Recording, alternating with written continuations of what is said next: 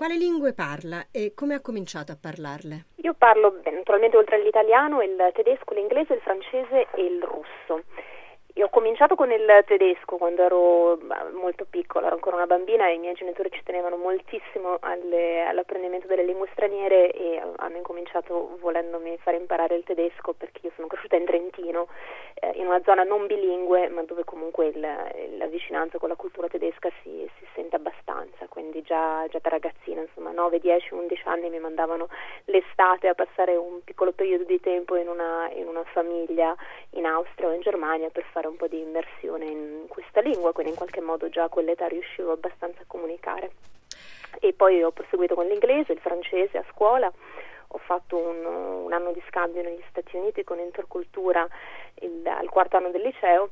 il russo invece l'ho imparato, l'ho imparato, da grande, negli anni dell'università e poi l'ultimo anno dell'università l'ho passato proprio a Mosca a fare la ricerca sulla, per la mia tesi qui a Mosca.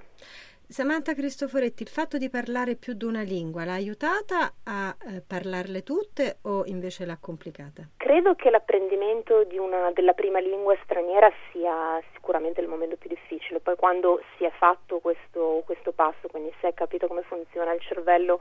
uh, in qualche modo ha acquisito quella plasticità che serve per passare da una lingua all'altra, poi imparare le successive è più facile, in particolare poi se sono lingue in qualche modo uh, vicine le une alle altre, ovvio che passare, so, dal, dallo spagnolo al francese è più facile che dallo, da passare dallo spagnolo al cinese, però credo proprio che la, la, la, l'aspetto cognitivo proprio di come il cervello apprende a,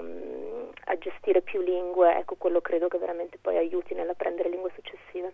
E poi il passaggio allo studio in lingua, cosa ha rappresentato per la sua vita e per la sua carriera, strada, insomma per il suo lavoro? Eh, credo che aggiunga quel, quell'elemento di, di, spontaneità e di naturalezza, perché a quel punto passare dalla propria lingua ad una lingua straniera diventa una cosa che si fa quotidianamente in maniera del tutto naturale, senza nemmeno pensarci. Uh, a un certo punto si inizia anche a pensare nella lingua straniera, a sognare nella lingua straniera uh, e poi magari a cambiare in un'altra lingua straniera se ci si sposta in un altro posto, quindi ecco, aggiunge proprio quella, quella, naturalezza per cui una lingua o l'altra alla fine non, non cambia per nulla.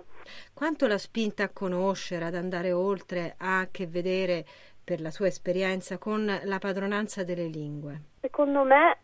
aiuta moltissimo perché eh, avere padronanza delle lingue significa anche acquisire possibilità di comunicazione che altrimenti non esistono, significa eh, poter parlare ad altre persone straniere nella loro lingua, significa potersi inserire in maniera non invasiva in contesti stranieri, quindi che ne so, entrare nel, nelle conversazioni di una compagnia di amici o di persone con le quali si è ospiti o con le quali si lavora senza essere quell'elemento di disturbo che richiede di dover magari tutti quanti passare all'inglese per esempio. Um, e, e, quindi dà una possibilità di accesso a culture diverse, a modi di vedere eh, differenti che altrimenti non uh, si hanno e quindi secondo me crea anche quella, quella, voglia di scoprire di più, quella voglia di mettersi in discussione e di mettere in discussione le proprie certezze. Lei accennava alla sua esperienza all'estero con intercultura, lingue, paesi, lingue straniere, paesi esteri. Ognuno di questi passaggi ha rappresentato sempre un'esperienza di vita per lei? Assolutamente. Il, e soprattutto la prima volta è davvero importantissima, la prima volta che si eh, passa un periodo di tempo lungo in un paese straniero, in una cultura diversa. Io ho fatto dei periodi brevi quando ero bambina, però ero un po' protetta dal, dal fatto appunto che ero bambina, quindi dall'attenzione particolare che si ha per l'infanzia e poi dal fatto che erano periodi brevi. Il primo periodo lungo è stato proprio questo di intercultura da, da, adolescente, ero al quarto anno del liceo e lì eh, intanto appunto un periodo eh, di, di, un intero anno e poi insomma non, non ci sono le protezioni dell'infanzia. Quindi si è veramente messa a confronto con questa cultura diversa, poi non lontanissima perché io ero negli Stati Uniti, quindi è una cultura poi alla fine non così lontana, però lo shock culturale è inevitabile ed è quell'esperienza che però devi fare ed è meglio farla da, da giovani perché secondo me da giovani è più facile affrontarla, superarla e trasformare quella difficoltà dello shock culturale in qualcosa di positivo, in un, in un momento di forza piuttosto che magari viverla in, in maniera negativa.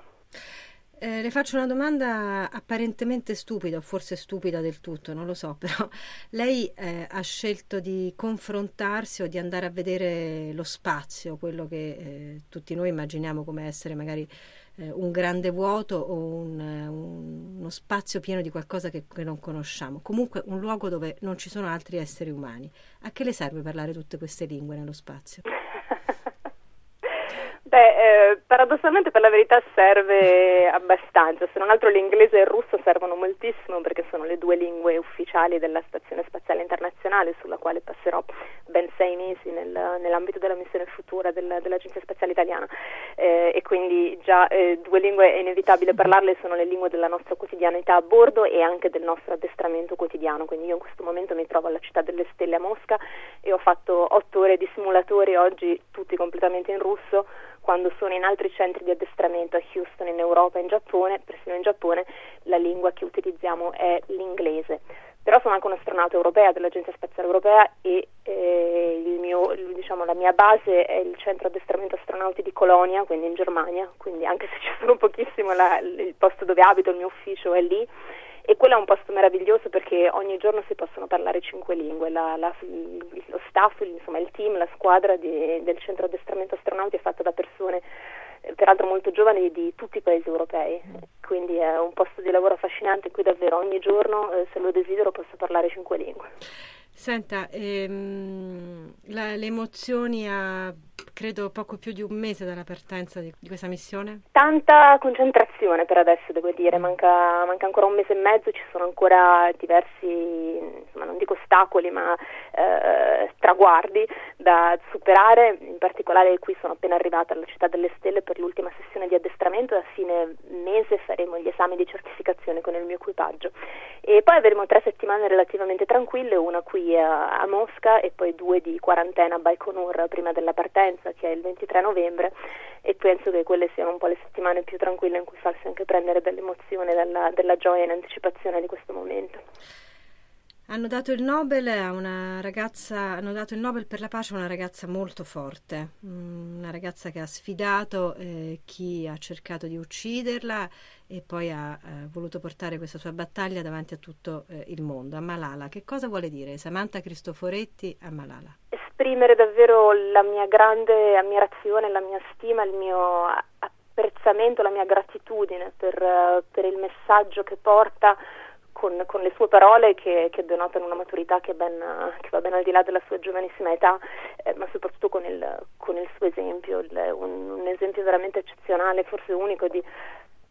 di coraggio, di forza d'animo, di coerenza con i propri principi di fronte alla violenza, di fronte alla paura, di fronte al rischio. Quindi grande, grande ammirazione e molta contentezza che questo sia stato riconosciuto con, con il Nobel um, e spero che la, la facciano conoscere anche, ancora di più e uh, che tante persone, ancora di più persone saranno ispirate dal suo messaggio e dal suo esempio.